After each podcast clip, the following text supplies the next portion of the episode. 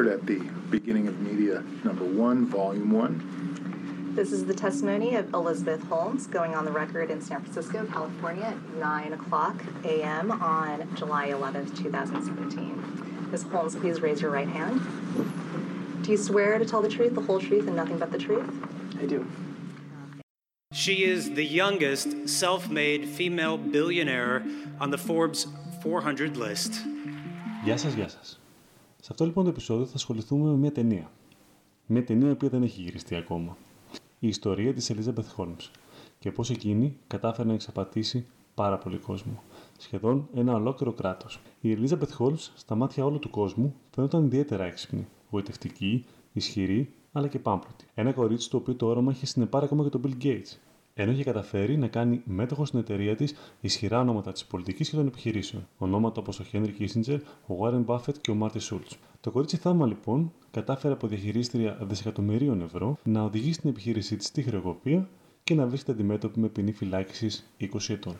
Τα παιδικά της χρόνια είχαν ως εξής. Μεγάλωσε σε μια πολύ εύρωστη οικογένεια, με στάτους το οποίο μπορούσε να χαρακτηριστεί αντίστοιχο και αριστοκρατικής. Όπως ήταν αναμενόμενο, δεν γνώρισε το όχι.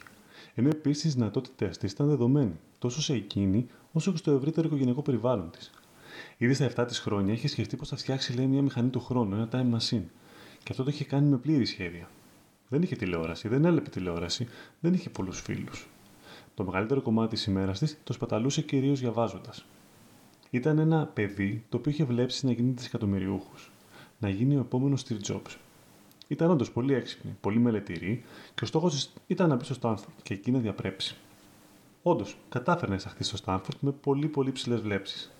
Ήδη από τα πρώτα μαθήματα ιατρικής που παρακολούθησε, πίεζε πάρα πολύ τον εαυτό της να ανακαλύψει κάτι πολύ μεγάλο. Ενώ, όπως φαντάζεστε, φυσικά της έλειπαν υψηλέ και βασικές γνώσεις της επιστήμης. Στα 19 της προσπάθησε να καταθέσει μια πατέντα. Η πατέντα αφορούσε ένα μηχάνημα το οποίο θα έκανε ανάλυση αίματος.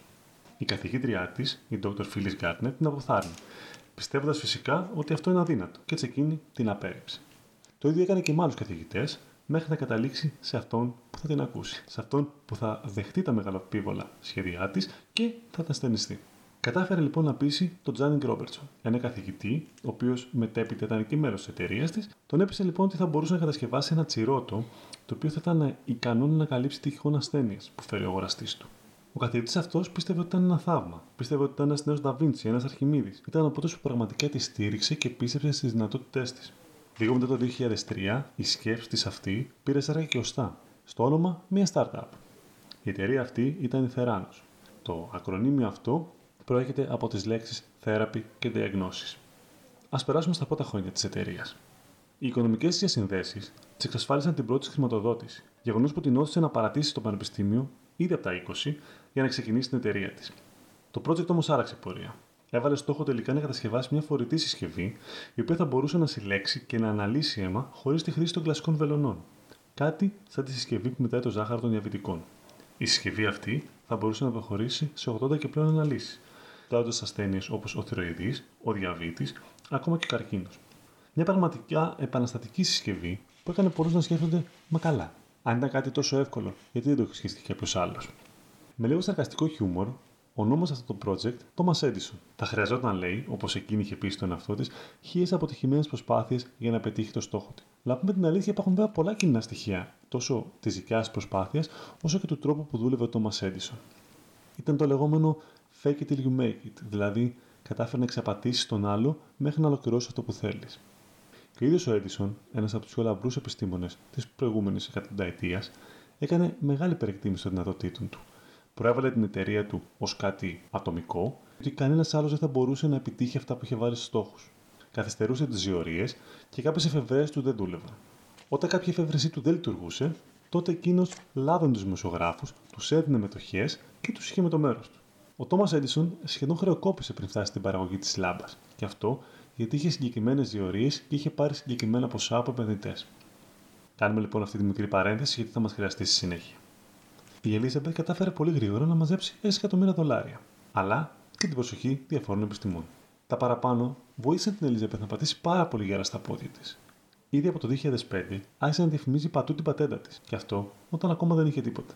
Για να καταφέρει να πείσει τους σκεπτικιστές, ανέφερε ότι η τεχνολογία τους είχε ήδη χρησιμοποιηθεί και από τον Αμερικανικό στρατό στα πεδία μάχης του Αφγανιστάν. Είχε μάλιστα πιέσει και ένα στρατηγό να κάνει κάποια σχετική δήλωση. Όταν τη ρωτούσαν, καλά, ποιος ο λόγος να γίνει μια τέτοια συσκευή, όταν υπάρχουν και κλασικές συσκευές που δίνουν αποτελέσματα μια χαρά τόσα χρόνια. Επικέντρωσε το επιχείρημά της σε κάτι ψιλοχαζό και ψιλοσυναισθηματικό ότι η αναγκαιότητα της συσκευής ήταν ότι θα γλίτωνε τόσο από το φυσικό όσο και το ψυχικό πόνο της απώλειας των ιδιοκτήτη της. Τον πόνο δηλαδή που βιώνεις όταν, όπως είχε συμβεί και σε εκείνη, χάσεις κάποιον δικό σου ο οποίος δεν έχει διαγνωστεί εγκαίρως. Θα μου πείτε, αν είχες τη δυνατότητα να παίρνεις εξετάσεις αίματος κάθε μέρα, θα το έκανες; Μπορεί και όχι. Αλλά σίγουρα θα ήταν πιο τακτικές από τις εξετάσεις που κάνουμε όλοι μας. Ήταν ικανό ο φυσικός πόνος του τσιμπήματος από μια βελόνα να σε αποτρέψει από το να κάνεις εξετάσεις; Μάλλον ήταν λίγο υπερβολή. Θεωρούσα αρχικά ότι η αγορά ήθελε νέο ανταγωνισμό. Εδώ σε αυτήν επικρατούσαν μέχρι τώρα δύο εταιρείες, η Quest και η LabCorp. Οι εταιρείες αυτές είχαν μερίδιο περίπου 80% της αγοράς. Αυτό συνέβαλε ώστε οι εταιρείες αυτές να μπορούν να προτιμολογήσουν τις εξετάσεις. Και έτσι, στο ήδη περίεργο και ακριβό σύστημα υγείας των Αμερικάνων, αυτό προσέθεται ένα έξτρα κόστος στους ασφαλισμένους. Η προσήλωσή της στο Steam Jobs ήταν τόσο μεγάλη που την οδήγησε να προσλάβει ένα από τα πρωτοκλασσάτα στελέχη της Apple, όπως ήταν ο Άβι Τεβάνια. Εκείνη την περίοδο είχε βγει στη δημοσιότητα ότι ο πρωτεργάτης της Apple δίνονταν καθημερινά με ένα μαύρο t-shirt. Ο λόγος που το έκανε αυτό ήταν φυσικά γιατί θεωρούσε ότι του γλίτωνε χρόνο από το να σκέφτεται κάθε μέρα τι πρέπει να φοράει. Έτσι λοιπόν και εκείνη άρχισε να δίνεται πανομοιότυπο. Άρχισε κάθε μέρα να είναι ντυμένη total black. Άρχισε μάλιστα να χαμηλώνει και τον τόνο της φωνής της, όταν πολλοί έτσι συνομιλικοί της τη θυμόντουσαν με μια ψηλή φωνή, με ένα βαρύτονο τόνο που ήταν πραγματικά πολύ έντονος και ψεύτικος. Με αυτόν τον τρόπο, ίσως θεωρούσε ότι θα μπορούσε να τραβήξει την προσοχή των συνομιλητών της. Πέραν της διαφήμισης της ανύπαρκτη συσκευής της, η Elizabeth Holmes άρχισε να φτιάχνει μια φήμη ότι όντως θα είναι ο επόμενος Steve Jobs ή Mark Zuckerberg. Ο κόσμος ερχόταν με πολύ μεγάλες βλέψεις να δουλέψει για εκείνη. Δεν της είχαν όμως όλα τα στελέχη τυφλή εμπιστοσύνη. Ο Άμπι Τεβάνιαν που αναφέραμε παραπάνω, ψημένο σε πάρα πολύ μεγάλες τεχνολογικές εταιρείες, πέρα της Apple, δεν έτρωγε κουτόχορτο. Άρχισε να κάνει διάφορες ερωτήσεις σχετικά με το project. Τις περισσότερες φορές οι απαντήσεις που έπαιρνε είτε δεν υπήρχαν ή ήταν αποθαρρυντικές. Η αρνητικότητα αυτή, από την πλευρά της ηγεσίας, μεταφέρθηκε σιγά σιγά και σε άλλους υπαλλήλους. Άρχισαν και εκείνοι με τη σειρά τους να χάνουν την εμπιστοσύνη τους σε αυτή τη μεγάλη ιδέα. Η συνεχής πίεση για το τι κάνουν, ποιο είναι το project και πώς θα δημιουργηθεί πραγματικά, άρχισε να οθεί την Holmes στα πρώτα της ψέματα. Η πίεση αυτή για διευκρινήσεις οδήγησε στα πρώτα ψέματα από την πλευρά της Elizabeth. Έκανε πολλά άτομα να θέλουν να φύγουν οικοθελώ, οδηγήθηκαν όμως οι περισσότεροι σε βία απόλυση. Σε κάποια, μάλιστα, προσπάθησε να πάρει με τη βία και τα ποσοστά της εταιρείας τα πήγα στην κατοχή. Το πιο γνωστό παράδειγμα είναι εκείνο του Ian Gibbons, σπουδαίος καθηγητής, με πάνω από 200 πατέντε και πάρα πολλές επιστημονικές περγαμηνές.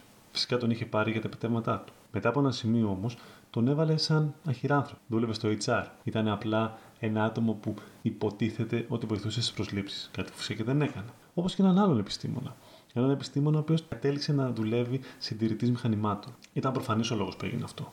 Ο λόγος ήταν γιατί μια σπουδαία εταιρεία έπρεπε να έχει από πίσω και σπουδαίους επιστήμονες. Και όταν οι επιστήμονες αυτοί θα έχουν ερωτήσεις να κάνουν, τότε εσύ σοφά θα πρέπει να τους απομακρύνεις από τη γνώση. Όταν ο Ιαν άρχισε να εκφράζει ανησυχίες, ο τον απέλησε. Όταν αναγκάστηκε να καταθέσει σε μία δίκαιος μάρτυρας για την εταιρεία, ήταν πάρα πολύ σκεπτικός για τη στάση την οποία έπρεπε να έχει. There was another thing bothering Ian around this time. While all of this alleged deception was going on, Theranos was the plaintiff in a big patent lawsuit. Ian was subpoenaed by the defense to provide testimony that would potentially put Theranos in a bad light. He was incredibly anxious about it. He couldn't imagine himself up in front of a court. He faced either perjuring himself and defending the company or openly admitting the technology didn't work. he told me that he didn't believe Elizabeth, you know, just because she's pathological liar. So um, he really didn't want to testify because he was over a barrel. They would fire him if if he didn't go along with the company story. And they knew that. They didn't want him to testify. He was actually subpoenaed, so he had to testify. Η Holmes τον απείλησε ότι η ενδεχόμενη αρνητική του στάση θα τιμωρηθεί. Ο Ιαν είχε καρκίνο και μάλιστα είχε ξεκινήσει να εμφανίζει και πρώιμα στάδια κατάθλιψης. Η κατάθλιψη του χειροτέρεψε. Άρχισε να πίνει και υπό την πίεση του καρκίνου και της Holmes αυτοκτόνησε. Έτσι τουλάχιστον λέει η γυναίκα του. Γι' αυτό γιατί αυτοκτόνησε μόλις μία μέρα πριν τη δίκη. Η στάση της εταιρείας ήταν απλά να ζητήσει πίσω τα υπάρχοντά της. Κανένα συγγνώμη, καμία συμπόνια. Το θέατρο του παραλόγου συνεχίζεται, καθώς όταν ο γνωστός Τζο Μπάιντεν πήγε για επίσκεψη στα εργαστήριά τους. Ένα πρώτο δωμάτιο με παλιά γραφεία, ως διαμαγεία, έτσι με ένα, είχε μετατραπεί σε ένα σύγχρονο εργαστήριο γεμάτο μηχανήματα. Απομόνωσαν τους επιστήμονες στο υπόγειο, έκρυψαν τα εργαστήρια που γινόταν ουσιαστική δουλειά και έβαλαν ένα βίντεο να παίζει. Έβαλαν τα μηχανήματα να δείχνουν ότι δουλεύουν, όχι βέβαια βλέποντας κάποιες εξετάσεις real time, αλλά επειδή τα αποτελέσματα που έδιναν ήταν λαθασμένα, συμπλήρωσαν την εικόνα αυτή της μαγικής συνέντευξης με βίντεο. Τα χρόνια έχουν περάσει. Φτάνουμε σχεδόν στο 2009. Επιστρέφουμε λοιπόν στο ότι η Theranos ήταν μια εταιρεία που σκοπό είχε να φτιάξει ένα μηχάνημα το οποίο θα έκανε live ή σχεδόν live, real time δηλαδή, εξετάσεις αίματος. Εξετάσεις τις οποίες κάποιος, ύστερα από ένα μικρό τσίπημα, θα μπορούσε να έχει στα χέρια του. Η φήμη της Holmes μεγάλωνε, η φήμη της εταιρείας μεγάλωνε, τα στελέχη αυξάνονταν. Παρ' όλα αυτά προϊόν δεν υπήρχε. Ούτε πρωτότυπο, αλλά ούτε και στα σχέδια επιστημονικής φαντασίας. Η εταιρεία δεν διαλύθηκε αμέσως. Όπως είπαμε, το πρώτο μεγάλο κύμα προσλήψεων και ενθουσιασμού είχε φύγει. Πάρα πολλοί πρωτεργάτες είχαν φύγει και το project δεν προχωρούσε. Αυτό γιατί η Star Holmes κυκλοφορούσε με bodyguard, επισκίαζε μεγάλα ονόματα της επιστήμης στο πέρασμά της και μιλούσε σαν πολιτικός. Είχε μια άβρα γύρω από το όνομά της και αυτό κράτησε την εταιρεία και το στάτους της πολύ ψηλά. If today were my last day on this earth and I could say that the people who've gone through hell in being able to just get the test done that they need to get care now don't, I've done something in this world that has made it a little bit of a better place, right? But you've got And it protected by patent and all of that. We we do. But do you have something to worry about? Obviously, competitive businesses always concerned about you know the ideas incorporated into products. Sure. You, have to be on version 10 by the time anybody else is on version 1. Yes. And and that's that's what our whole business is about. So So you're paranoid, and you have to be. Yeah. We want to be the most paranoid people on the planet. Absolutely. Yeah. Όταν τα πράγματα ζορίστηκαν γύρω στο 2009, βρήκε νέο επενδυτή. Ο Ράμες, ή Σάνι Μπαλουάνι, ένας αρκετά μεγαλύτερος και επιτυχημένος επιχειρηματίας, ένας επιχειρηματίας ο οποίος είχε μόλις πουλήσει τις εταιρείες του και έγινε μέτοχος του Τεράνο. Αυτός που κυκλοφορούσε σαν Star, παρκάροντας επιδεικτικά τα πανάκριβα σπορκάρ του μπροστά στην είσοδο της εταιρείας, έβαλε τα χρήματά του για να τη διασώσει. Η επαγγελματική του σχέση μετατράπηκε σε προσωπική πολύ σύντομα. Ήταν ένα στοιχείο ακόμα που κρατούσαν μακριά από τους εργαζομένους τους. Ο Σάν ήταν 49 χρονών και εκείνη 30. Σε αυτή τη φάση, για να καταλάβετε, η εταιρεία είχε περίπου 700 εργαζόμενους. Η Θεράνο ήταν σε συνομιλίες με κάποια εταιρεία, μία από τις πιο γνωστές εταιρείες στην Αμερική, τη Walgreens. Η Walgreens είναι σαν να λέμε το φαρμακείο της γειτονιάς. Πάρα πολλά καταστήματα, χιλιάδες καταστήματα σε όλη την Αμερική. Ενδιαφέρθηκε για τη συσκευή που είχε ακούσει και αποφάσισε κάπου το 2010 να ελέγξει την επένδυση. Να ελέγξει λοιπόν αυτή η επένδυση μπορεί να υπάρξει και να προχωρήσουν σε μια συμφωνία. Γι' αυτό το λόγο έστειλε τον Kevin Hunt, ένα δικό της άνθρωπο, να ελέγξει την εταιρεία. August 2010, Kevin is working with Walgreens, and he and some executives flew out to Silicon Valley for a meeting at the Theranos headquarters. From everything he'd heard, he was expecting to be seriously wowed. That certainly was was one for the one that we'll, I'll remember for a long time. Um, you know, we ar- arrive, and the first thing you see is that um, Sonny had a Lamborghini that was parked right up front, and um, he was very proud of the fact that he'd been successful in other technology businesses, and, and that was his car. The building was locked by key cards and all that kind of stuff. We were met at the ground floor, immediately taken upstairs to a conference room where we only met with Sonny and Elizabeth. And when, like, for example, we would break to go to the restroom, they would literally walk us to the restroom and then walk us back so we weren't allowed to look around or talk to anybody or anything like that. When you say they, Um, who's they? It was Sonny. Sonny would literally walk me to the restroom. Was he Um, standing was- there? it- yeah, it was kind of crazy. I mean, he literally would wait outside the restroom door for me and then walk me back. Um, and so that was unusual. You know, I asked where the laboratory was. They said it was located downstairs. I asked when we were going to get to see it, and they said after lunch. And then after lunch, it, you know, it, it turned to, well, we really don't want to show you the laboratory. I kept asking to speak with like a chief medical officer or the scientist that was working on the test development or or things like that. And, you know, they said they wanted to keep the conversation at a high level and not bring anybody into it yet. Kevin says he requested other things in this meeting too. For example, he asked everyone to take a Theranos blood test right then and there. And I said, let's all get our blood drawn and let's run some very basic tests here. And let's go around the corner to Stanford and have them run our tests as well. And they refused to do that. And when I questioned Elizabeth as to, to why she wouldn't let us do it, um, she said that uh, she didn't trust Stanford's results. And I found that really ironic for somebody who supposedly dropped out of Stanford and, and you know, thought very highly of, of the university to not believe their laboratory results. According to Kevin, the whole meeting felt like one big dodge after the next. But when it came to pomp and circumstance, Elizabeth and Sonny knew how to put on a good show. Όπως καταλάβατε, ακόμα και στο στάδιο που έψαχναν ένα σοβαρό επενδυτή, η μυστικοπάθεια και το ψέμα κυριαρχούσε. Ας πάμε λίγο πριν το επίσημο launch. Η Walgreens, όπως είπαμε παραπάνω, όντως συνεργάστηκε με τη Theranos. Το 2013 λοιπόν έκανε ένα συμβόλαιο και εκείνη αποφάσισε να φέρει τα τεστ στα μαγαζιά της.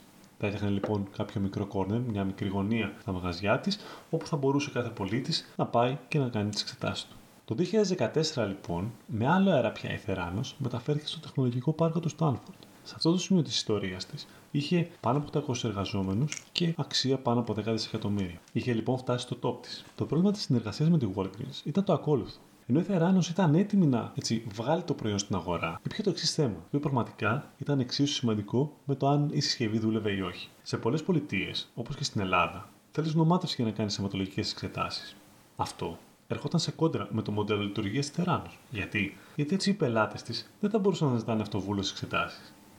Πίεσε λοιπόν την πολιτεία της Αριζόνας, μια πολιτεία που θα ήταν η πρώτη η οποία θα δεχόταν τα τεστ της Θεράνος, να περάσει νόμο που θα το επέτρεπε. Σε αυτό βέβαια βοήθησε και το promotion με τα Jabba test τα οποία έδιναν στον κόσμο για την αρχή. Οι πωλήσεις εταιρείε αυξήθηκαν. Είχαν σκοπό να κατακλείσουν όλα τα καταστήματα. Θεωρούσαν λοιπόν ότι θα μπορούσε κάθε 10, 20, 50 μέτρα να υπάρχει ένα μηχάνημα της εταιρείας. Τα πράγματα όμως πέρα από αυτή την έτσι αστερόσκονη πήγαιναν πολύ άσχημα. Λίγο πριν τη μαζική τους χρήση στα καταστήματα, εναγωνιωδώ η Θεράνο άρχισε να αγοράζει μηχανήματα τρίτων, όπως τις ζήμε το γιατί τα τεστ δεν έβγαιναν σωστά και έπρεπε κάπως να ελέγξει τα μηχανήματά της. Ή, ακόμα καλύτερα, να κάνει τις εξετάσεις αίματος σε ξένα μηχανήματα. Ποιο το νόημα να προμοτάρεις ένα μηχάνημα ως δικό σου όταν αποδεχτείς την ήττα σου και απλά χρησιμοποιείς τον ανταγωνισμό; Ένα άλλο περίεργο θέμα είναι ότι κάποια τεστ γινόντουσαν με σύρικα. Μάλιστα, τα περισσότερα τεστ της Θεράνο στη Walgreens γινόντουσαν με σύρικα και όχι με μια μικρή βελόνα όπως είχαν διαφημίσει. Πολλές φορές τα μηχανήματα έκαναν έως και 6 ώρες να σεταριστούν ώστε να μπορούν να δουλεύουν. Βλέπουμε λοιπόν ότι παρόλο στου κόπελους που είχε συναντήσει μέχρι τώρα η εταιρεία, παρότι δεν είχε ένα προϊόν το οποίο θα μπορούσε να γίνει διαθέσιμο, το προϊόν ήταν έτοιμο για να βγει στην αγορά. Είχε περάσει ένα τεράστιο promotion όταν περιοδικά όπως το Fortune, όπως άτομα όπως ο Bill Clinton την είχε προμοτάρει, μεγάλος πολιτικός, σύγχρονος πολιτικός του Joe Biden, είχε πάει, είχε κάνει ρεπορτάζ για αυτήν την εταιρεία. Τα πράγματα γίνονταν πιεστικά. Εκείνη άρχισε να το χάνει άρχισε να κλείνει στον εαυτό της και να αποκόπτεται. Πάνω στην πίεσή της, άρχισε να απειλεί με μηνύσεις και με απολύσεις μεγάλα στελέχη. Ακόμα και τα είδωλά της, όπως ο Άβη που είπαμε, ο μεγάλος έτσι συνάδελφος, συνεργάτης του Steve Jobs. Όσοι ήταν αντίθετοι με εκείνη ή υπήρχε παραμικρή υπόνοια ότι θα καταθέσουν κάτι εναντίον της εταιρείας, είχαν να κάνουν με μια από τις πιο μεγάλες γεωργικέ εταιρείες στην Αμερική. Άρχισαν να καταστερούν τις πληρωμές. Παράλληλα, πίεζα τη Walgreens να γεμίσει τα μαγαζιά με τα προϊόντα τους μήπως καταφέρουν και κερδίσουν το χαμένο έδαφος. Όταν το προϊόν βγήκε στην κυκλοφορία, έγιναν από τι ερωτήσει, μα καλά, πού είναι τα εργαστήρια αυτά, πού είναι τα εργαστήριά σας, γιατί δεν είναι μέσα στο κατάστημα της Walgreens, γιατί δεν παίρνουμε τα αποτελέσματά μας live όπως μας λέτε. Και αυτό γιατί δεν υπήρχαν εργαστήρια. Υπήρχε μόνο το κεντρικό εργαστήριο στο Stanford. Και αυτό είχε ως αποτέλεσμα εταιρείες όπως η FedEx να παίρνει το αίμα και να το πηγαίνει με γράμμα στο Stanford. Κάτι το οποίο φυσικά δεν θα μπορούσε να περάσει από τον αντίστοιχο οργανισμό φαρμάκων του. Ένας μικρός αστερίσκος είναι ότι σε όλο αυτό το project δεν είχε ακόμα μπει ο οργανισμός φαρμάκων. Δεν είχαν πάρει ακόμα κάποια έγκριση. Είχαν στείλει κάποια γράμματα έτσι ανεκατεμένα, με πράγματα τα οποία δεν ήταν σαφή για τους στόχους τους, με σκοπό να ζητήσουν την άδεια κάποια στιγμή. Όπως φαντάζεστε λοιπόν, ένα προϊόν το οποίο δεν έχει τεσταριστεί, καθώς και ψιλογή αίματος με έναν τρόπο ο οποίος είναι απαράδεκτος, δεν θα περνούσε από τον οργανισμό αυτό. Κάτι όμως μύρισε, υπήρχε κάλυψη προς την εταιρεία. Βλέπουμε λοιπόν ότι τα πράγματα γίνονταν συνεχώς χειρότερα για το μέλλον του project, παρ' αυτά η εταιρεία επιβίωνε. Δεν είχαν βγει σκάνδαλα στη φόρα. Εντελώς τυχαία, στο διοικητικό συμβούλιο της εταιρείας ήταν στρατηγοί του ναυπικού, γερουσιαστές και πρώην μεγαλοστελέχη της Αμερικάνικης κυβέρνησης. Προφανώς την κάλυπτα. σω ήθελαν και εκείνοι να βάλουν το χέρι στο μέλι και να δώσουν τις συσκευές στο στρατό, παίρνοντας μίσει. Δεν ξέρει κανείς. Σίγουρα κάτι κρυβόταν από πίσω. Δεν ήθελαν να βοηθήσουν έτσι το μέσο άνθρωπο, ήθελαν φυσικά να κατακτήσουν τον κόσμο. Θα κάνουμε όμως ένα διάλειμμα σε αυτό το σημείο. Στο επόμενο επεισόδιο θα ασχοληθούμε με την πτώση της εταιρείας, το κλείσιμό της και τι ενδεχόμενε ποινικέ ποινέ που θα αντιμετωπίσει τόσο η Elizabeth Holmes όσο και ο Σάνι Μπαλουάνι. Καλή συνέχεια. This is what happens when you work to change things and first they think you're crazy, then they fight you, and then all of a sudden you change the world. And um, I, I have to say, I, I, I personally was shocked to see that the journal would publish something like this.